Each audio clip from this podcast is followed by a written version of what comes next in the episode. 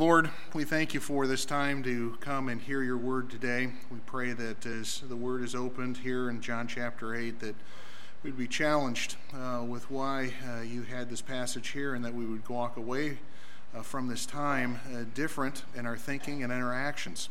So Lord, be with Pastor Tim today, that you would give him right words, give him your spirit and power as he preaches today. And we thank you for this time that we have gathered already, the blessing and encouragement. May we continue to be blessed. In this we pray in Christ's name. Amen. Thank you. Didn't ask him to preach. That's probably okay by his family. But thank you for praying for us. We're in John chapter 8. We've been there for a few weeks now. We took a couple weeks off from Memorial Day and Mother's Day, but we've been discussing in this little narrative at the end of the Feast of Tabernacles what are true, genuine virtues of a disciple. Jesus clarifies in the face of religious unbelief what true saving faith is and how it lives. Particularly, he did so in three ways. We've given one sermon to each of these three ways. This morning would be the third of three. What are tests of discipleship, virtues of a disciple? Certainly we talked about the paternity test, so to speak. In Christ, we've been made one. Again, we've been reconciled into God as our Father, and to the religious unbelief of that hour, he states a reality that's true in their life. They are of their father the devil, and the lusts of their father they continue to live, and they continue to do. Then we took quite a long time last week investigating all the different mentions of God's word in the text. Truly, if we're a disciple of the Lord Jesus Christ, we have God as our Father, and we have his word as our guide. That's made clear in the text. And this morning, we would just like to discuss a disciple's works. What are the disciples' or a disciple's works? If you're truly born again, what will your works be? And he highlights four here, and we'll go through all four here this morning. Let's continue on here before, and then we'll give you those in a simple little outline, and we'll preach through those and be dismissed in prayer. The analogy of sonship and slavery is common in the New Testament. Many of the New Testament writers use it, especially Paul. He preached one who is without Christ is still a slave to sin, and one who is in Christ has been adopted as a son into the family of God. Paul also had sons in the faith. You remember Timothy and Titus. He called them both that, probably because he had met both of them as youth and had led them to Christ and had discipled and mentored them into pastoral relationship. I have spiritual parents in this church. We go back quite a few years. You've been a tremendous godly influence in my life. I may even call you mom or dad sometimes, because I value your spiritual relationship in my life. Jesus was the one to first mention the contrast between son and slave in our passage. He did so in verses 34 to 36. You remember those words from weeks past, don't you? Truly, truly, I say to you that everyone who commits sin is a slave to sin, and the slave does not remain in the house forever. The son does remain forever. So if the Son makes you free, you will be free indeed. I know that you are Abraham's descendants, yet you seek to kill me because my word has no place in you. It's clear what he's saying, isn't it? He's speaking in a spiritual sense. If you've come to know Christ, you're a son. You take up permanent residency in the family of God. If you're still a slave to sin without Christ, you come and go, as verse 35 teaches, as a slave does in a house. There is no permanent place for you in Christ. Then Jesus expands on the son-slave motif by first introducing Abraham to our little Feast of Tabernacles narrative. He tells the religious leaders present that their father is Abraham. He tells them that they are his descendants. They really have no reason to argue with him. They're good with that for sure. If they're the biological seed of Abraham, then in their own minds, they're sons of God to be sure. But then Jesus clarifies again by taking an analogy of son and slave to the spiritual level and proclaims in verse 39, if you are Abraham's children, then do the deeds of Abraham. Do the deeds of Abraham. And this is our third test of discipleship. The disciple does the works of God. He does the deeds of Abraham, and we'll discuss that. Yes, they were historically connected to Abraham as Jews, but that connection was not enough to change the way they thought and curb the sin habits in their lives. They'd become sons of the law and of Moses as well. The religious unbelief were moralists, and yet the law didn't even bring a heart transformation. Only when one moves from slavery to sin, as a child of Satan himself, according to Jesus, to sonship, do they truly understand saving faith and a changed life. So as Jesus mentions Abraham, he does so admitting he is of their biological descent. They are of his biological descent. Nothing wrong when involved in a debate to admit where your opponent is right. Then he easily points to Abraham in verse 39 on a spiritual level, and he demonstrated his faith by his works.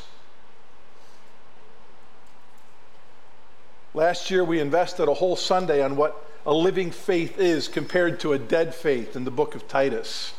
Usually go to the book of James for that, but we did so in the book of Titus, if you remember, last August, on just one particular Sunday.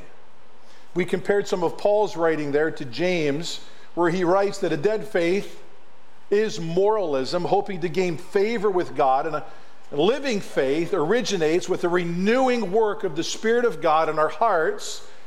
We turn from our sin and place our faith in Christ alone. Then we show our faith is alive by the works we do. We are his workmanship, remember, created unto to good works. And Moses tells us Abraham believed God in that wonderful Abrahamic narrative in Genesis chapter 12 to 15. He believed God, and it was counted unto him for righteousness' sake. And Paul reminds us in Romans chapter 1 that all Gentiles are sinners. In Romans chapter 2, that all the descendants of Abraham, who even remain Mosaic law keepers, they're equally unsaved as the Gentile is. And in chapter 3, Paul boldly proclaims that the whole world is guilty in sin and separated from God. And then there's this most powerful truth in Romans chapter 3 and verse 21, if you'll go with me there, an introduction to our text this morning. Romans chapter 3 and verse 21.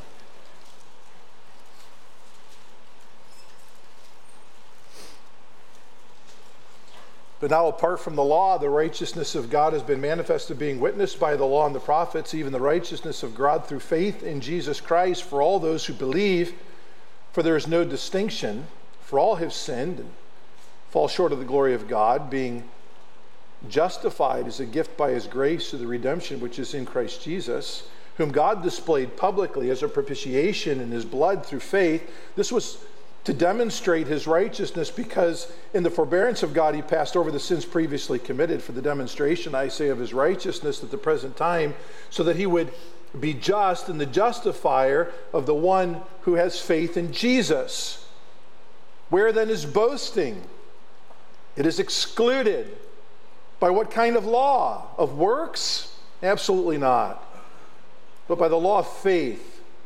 For we maintain that a man is justified by faith apart from works of the law. Or is God the God of Jews only? Is he not the God of Gentiles also? Yes, of Gentiles also, since indeed God who will justify The circumcised by faith and the uncircumcised through faith is one. Do we then nullify the law through faith? May it never be. On the contrary, we establish the law. And then he gives us a little model of saving faith beginning in chapter 4. What then shall we say that Abraham, our forefather, according to the flesh, is found? For if Abraham was justified by works, he has something to boast about, but not before God. For what does the scripture say? Abraham believed God, and it was credited to him as righteousness. Now to the one who works, his wage is not credited as a favor, but what is due.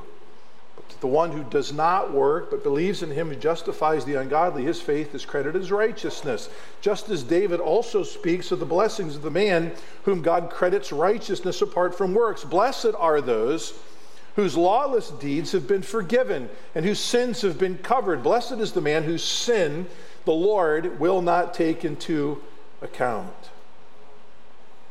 Is this blessing then on the circumcised or on the uncircumcised also? For we say faith was credited to Abraham as righteousness. How then is it credited? While he was circumcised or when he was uncircumcised? Not while uncircumcised, but circumcised, but while uncircumcised. You remember, Abraham was circumcised quite late in life, long after conversion. The Mosaic law hasn't been established for the Jewish boy at 8 days yet. To be circumcised, it's not established. Verse 11, and he received the sign of circumcision, a seal of the righteousness of faith, which he had while uncircumcised, so that he might be the father of all who believe without being circumcised, that righteousness might be credited to them, and the father of circumcision to those who not only are of the circumcision, but who also follow in the steps of faith of our father Abraham, which he had while circumcised.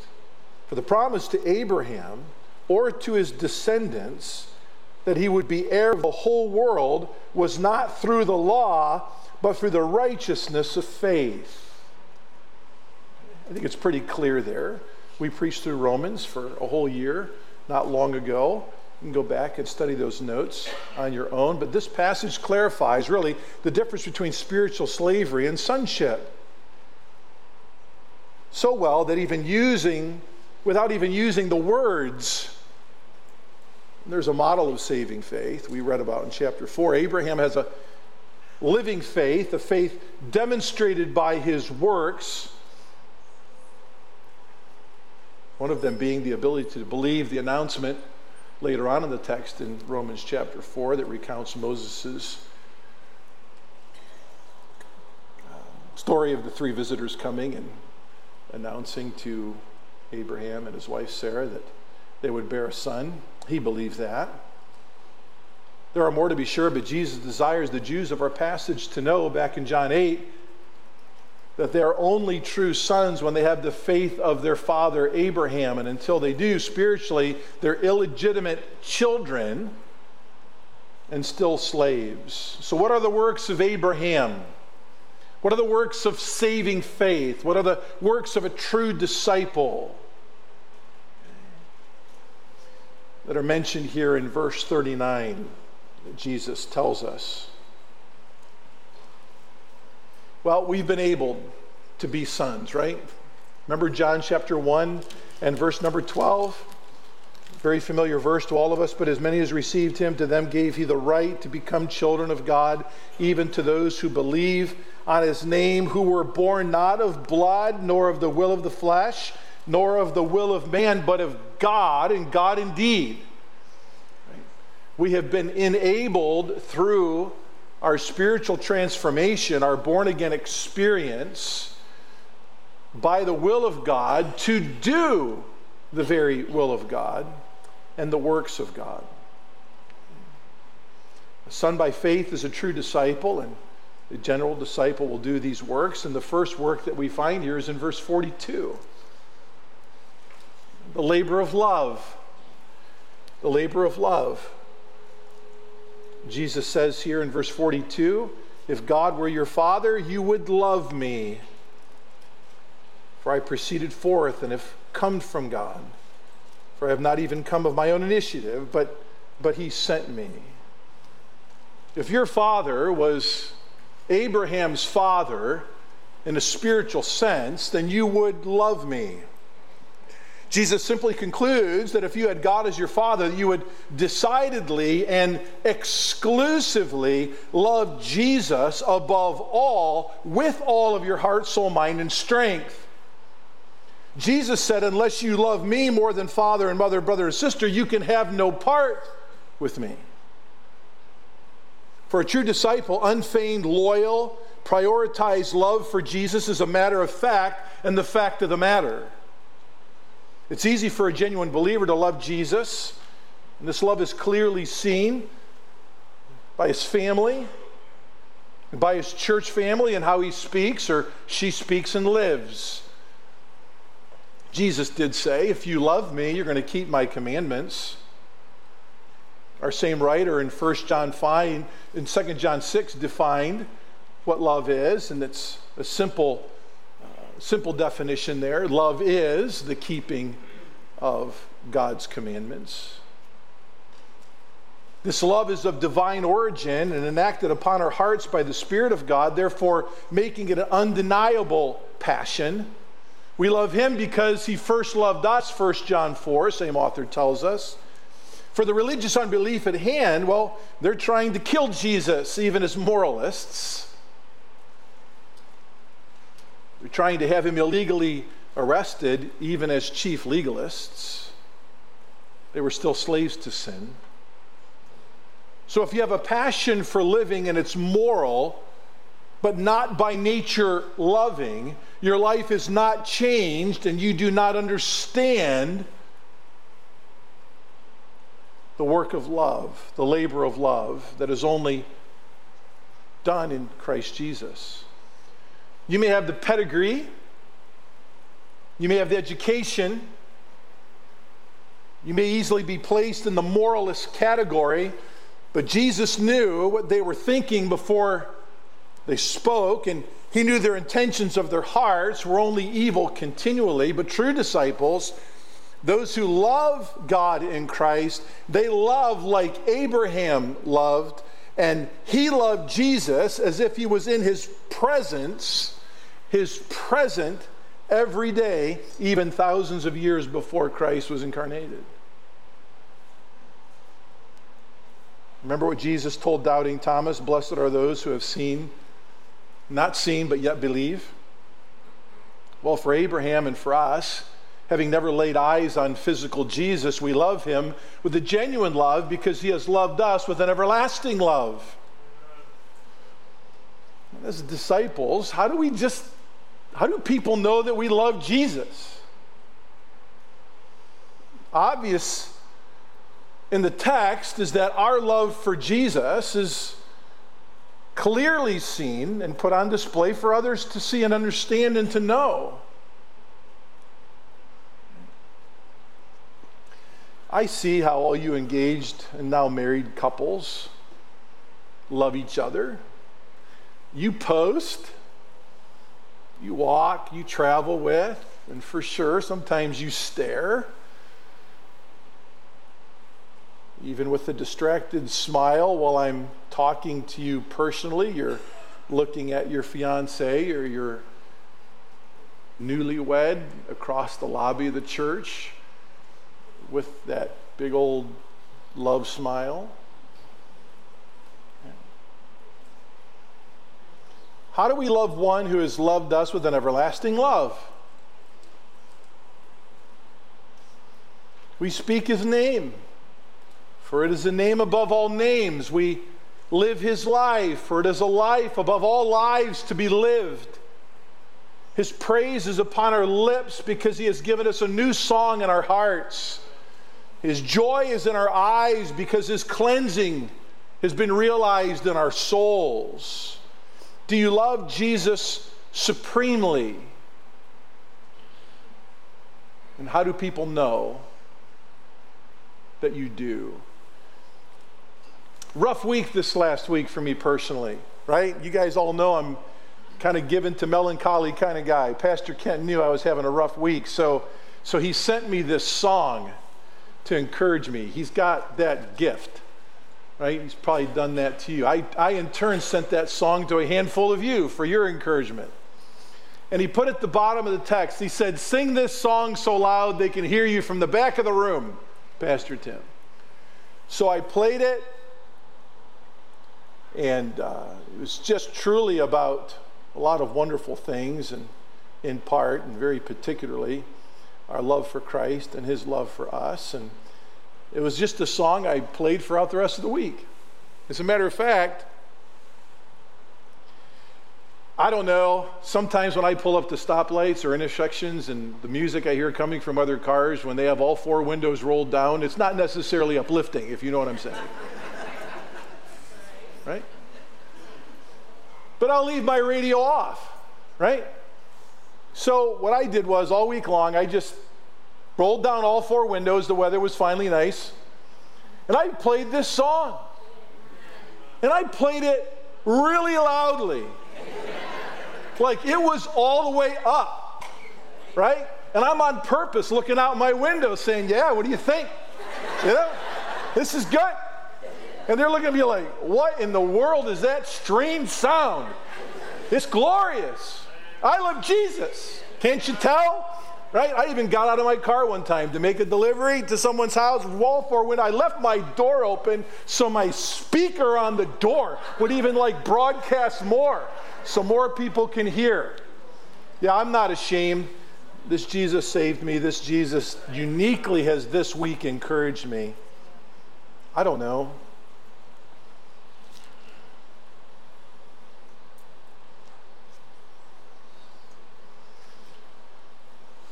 If God were your father, you would love me. What does that mean? What does that look like?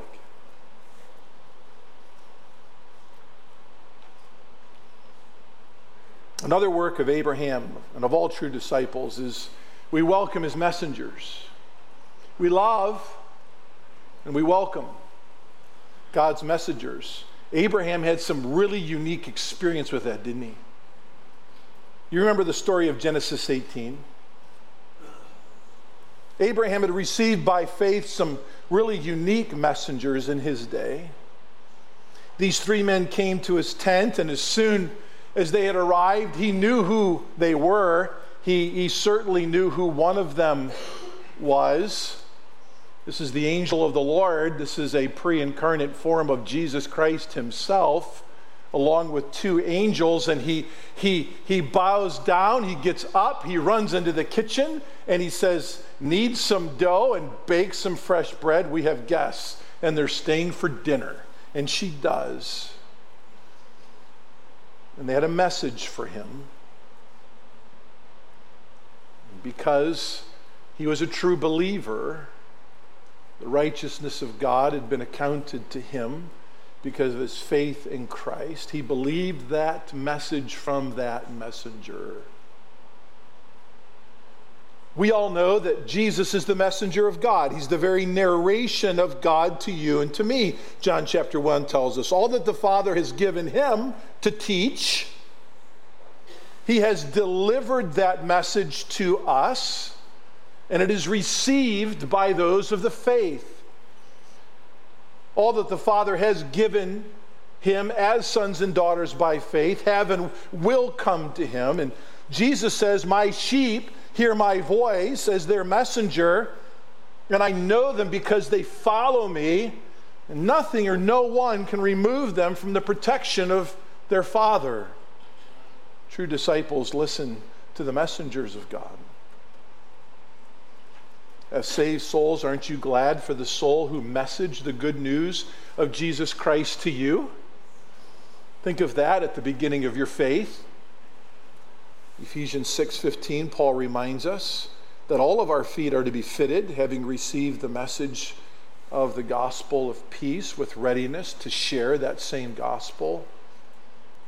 Pastor teachers are commanded to preach the word. Teachers are to be careful in their preparation for teaching of the word, and oh, so careful in their delivery. But as a true disciple, Do you long to hear from the messengers of God's word in this local church? That's how God's designed it for today. So much out there here. So much out there here, right? Podcasts, sermon, free class, more sermons. There's so much out there here. People don't feel like they get much in their local churches anymore. Right? There's so much out there here. Christianity's become nothing more than a consumer religion. It's all about get. I get. I've got to get fed. I've got to get fed more. And then when they come to church and they hear a not as creative sermon from their own pastors or teachers, they say, I'm just not getting fed. And since when is ever worship about getting anything?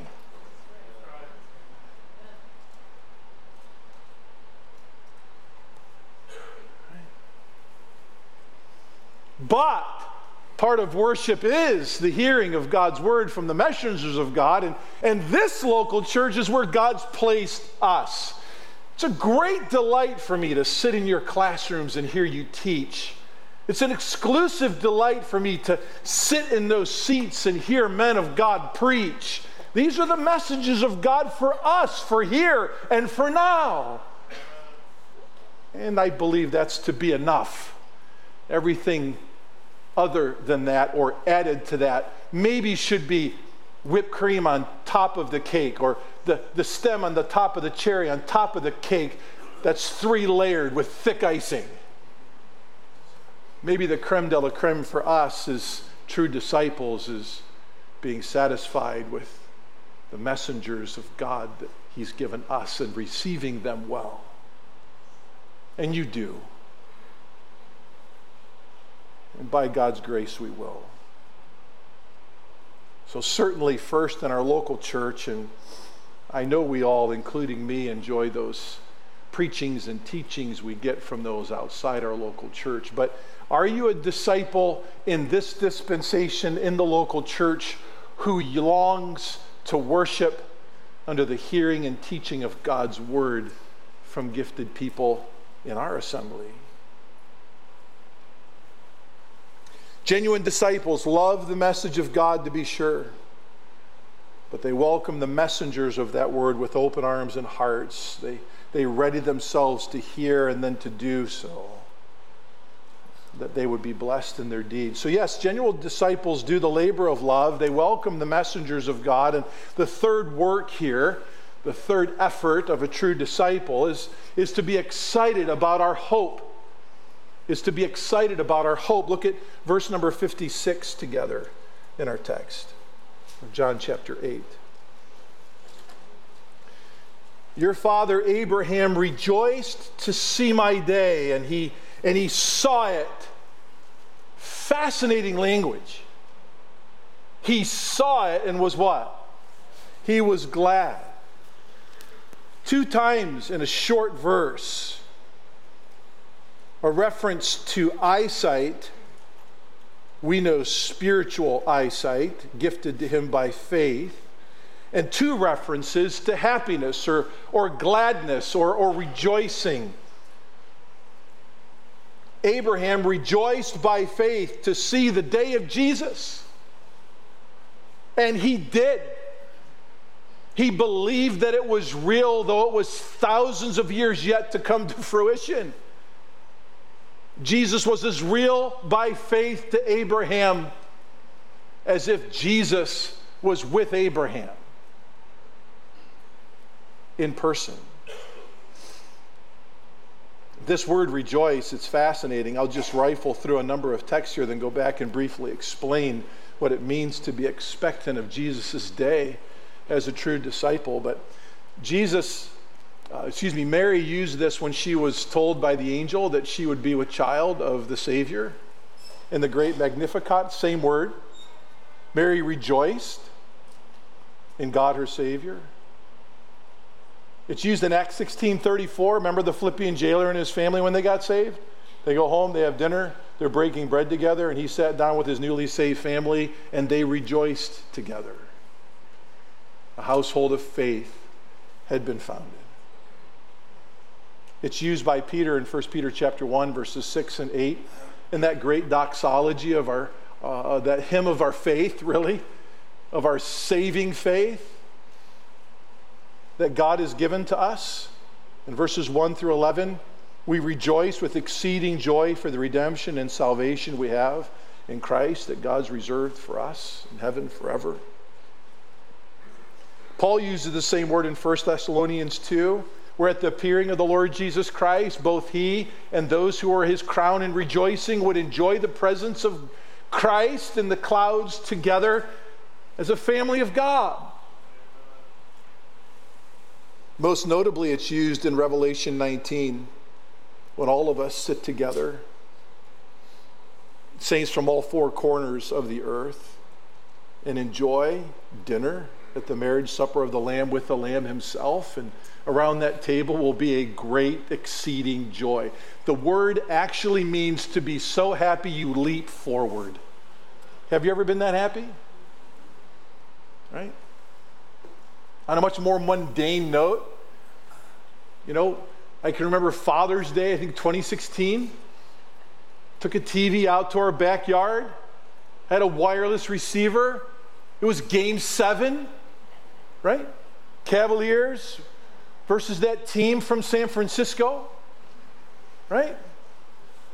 Best point guard in human history, probably. We were down 3-1. We came back to tie it 3-3. No team had ever done this in the finals. And it's Father's Day. And we're watching, had a great feast, as you always should do on Father's Day.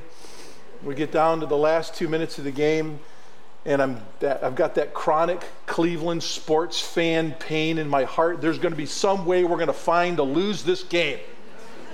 Kyrie hits the big shot. Remember?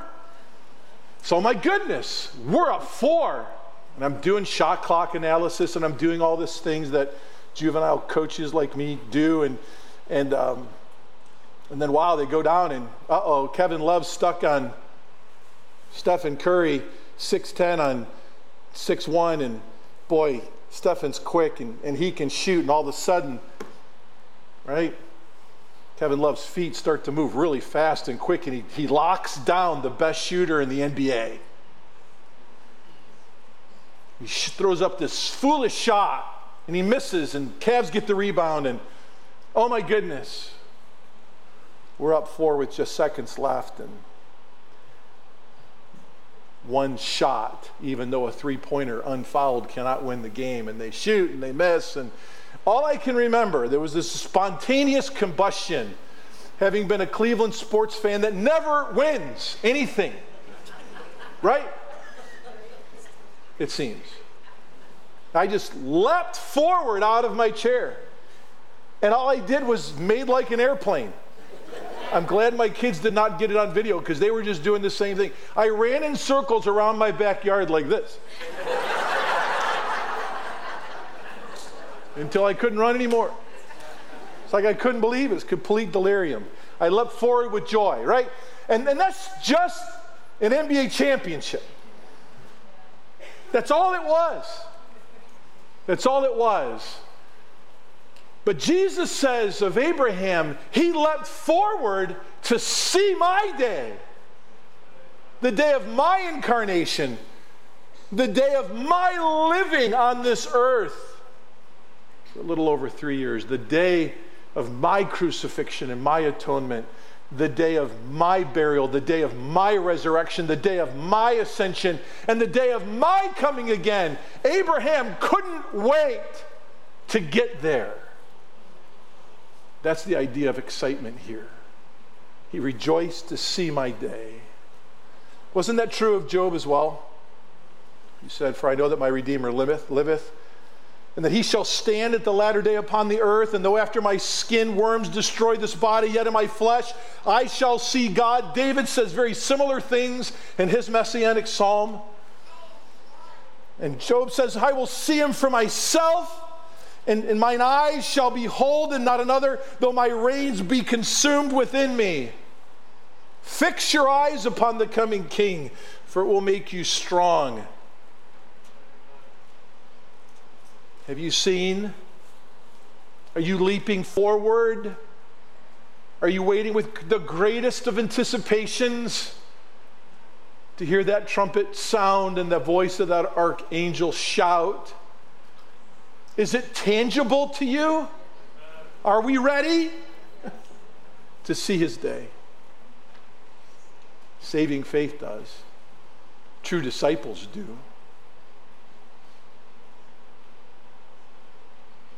The hope of that glorious noise of that trumpet and that shout should deafen any other worldly noise, good or wicked, away from us.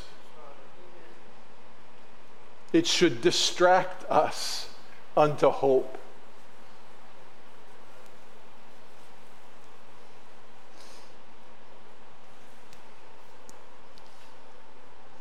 If Jesus comes today, then just a brief few years, 1,000 years, reigning side by side. The King of Kings and Lord of Lords.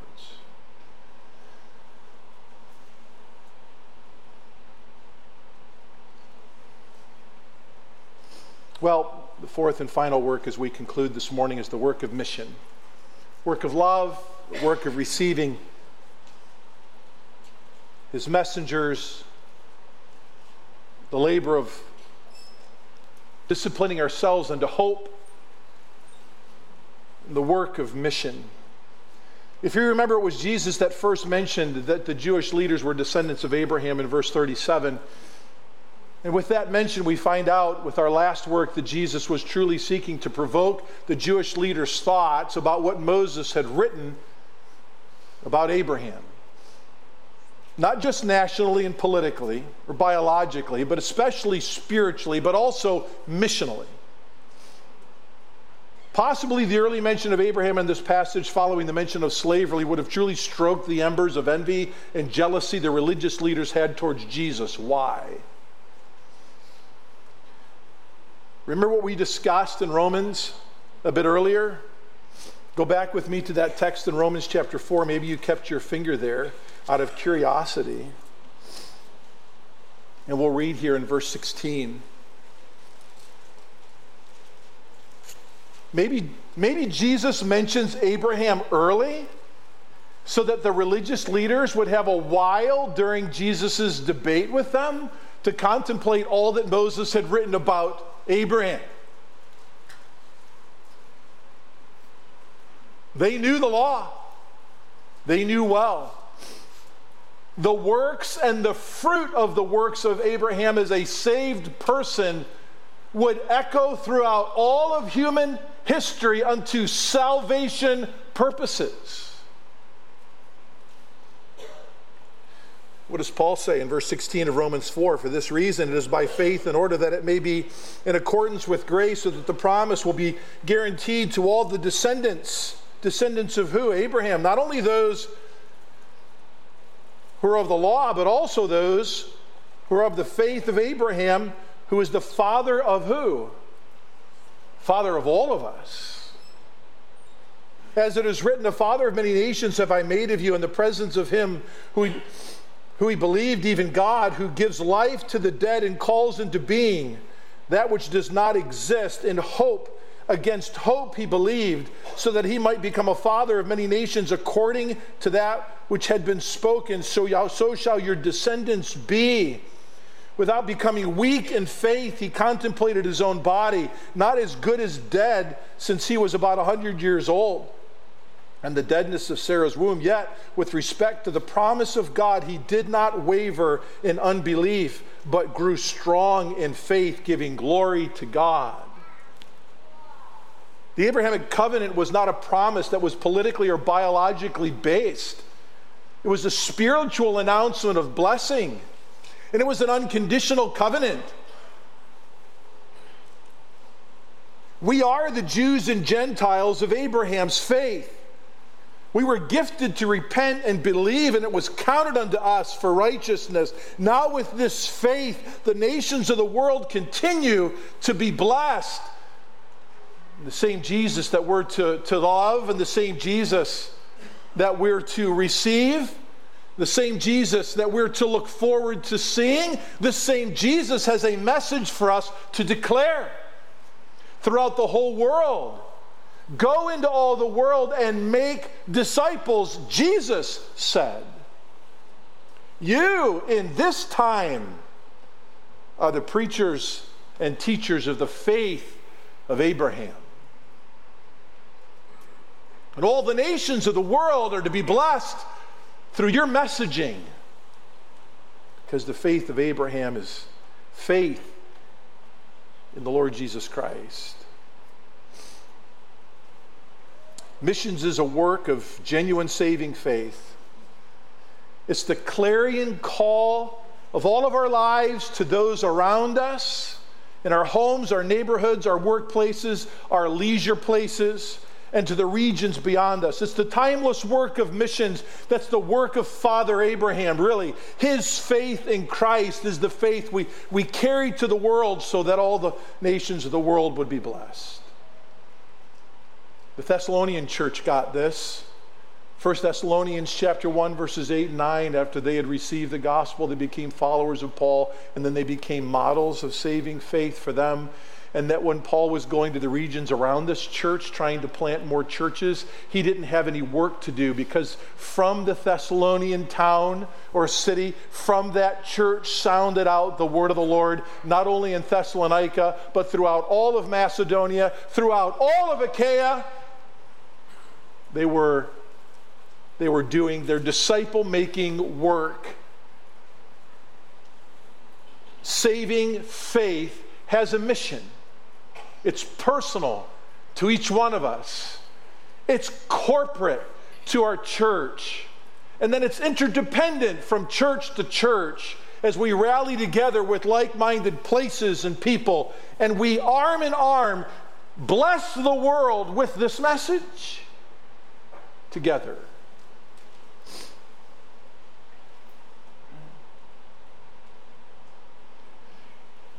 Maybe there's some kids among us today that would beg God to win one of their buddies in the neighborhood to Christ this summer.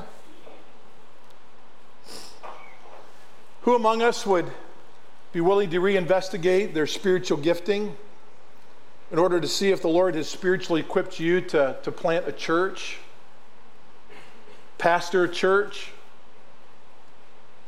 pioneer the gospel work on foreign soil? Who among us this morning would love to embrace the function of assisting in the oversight of the development of this biblical, gospel, and global effort, which all the nations of the world will be blessed right out of Grace Church of Mentor? Do you have the faith of Abraham?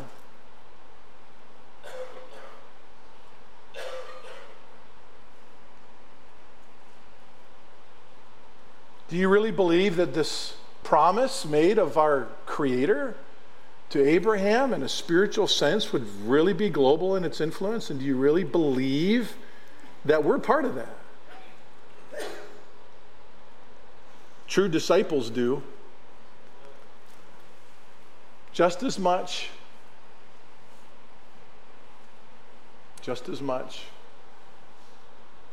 as the other three works or labors of true discipleship that we've studied this morning.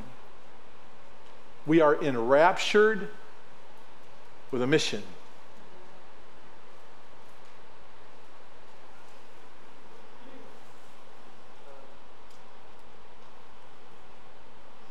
The local church is not a saving agency. Jesus saves. The local church is a sending agency. In the westernized church, the local church has become a saving agency because it's been so consumer-driven. We're inviting people in to give them what they want. Remember, it's all about getting, not giving, right? No. The local church was never meant to be invited to so that you could hear the gospel, so that you could be sent out. The local church should be full of people whose feet are shod with the gospel of peace, the preparation of the gospel of peace, who go, and they keep going, and they keep going. And then Jesus builds his church, and then more people can be equipped to do what? To go. And go, every one of you, in God's way, and in God's time, according to God's gifting.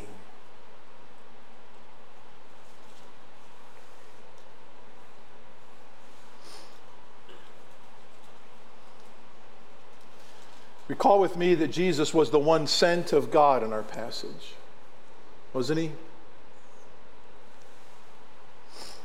Recall with me Paul's wording of this greatest divine missions trip of all time is explained in Philippians chapter 2, verses 2 through 6. Who Jesus Christ thought it not robbery to be equal with God, made himself of no reputation, right? And he left the embattlements of heaven to go where? To be made in the form of a man, thinking it not robbery to be equal with God. And he became obedient to the death of the cross. If we long to love Jesus, and we long to embrace his messengers, and we long to see him, then we have a message to take to the world of him. Through this place, together, until we see him in the clouds.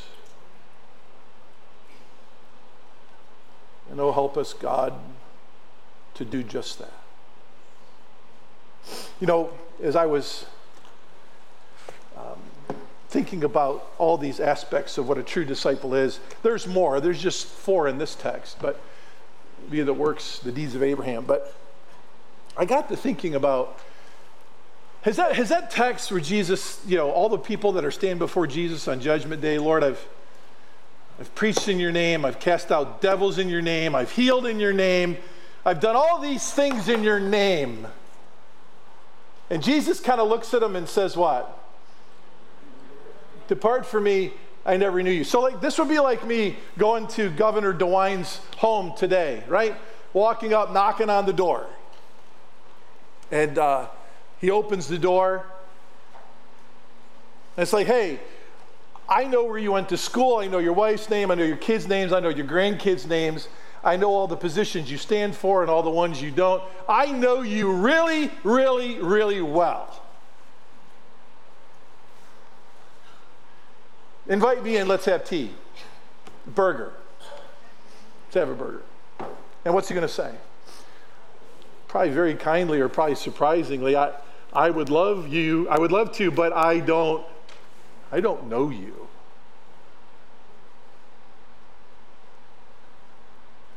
There's going to be many, many, many moralists who did a lot of things in God's name, who God doesn't know. How do we know that we'll be known of God? By listening to the words of his son as to what the works of Abraham are. You embrace these four and more, you'll know him as he knows you. Let's pray together. Lord, we love you. We thank you for these very clear descriptions of what the works of saving faith are, the works of true disciples are. As I draw the circle around my own heart, my own self, I pray, Lord, that I would do the proper examination in relationship to these things. And I pray the same for our sweet saints here, our wonderful, loving, gracious church family. I pray that we would know these truths and live them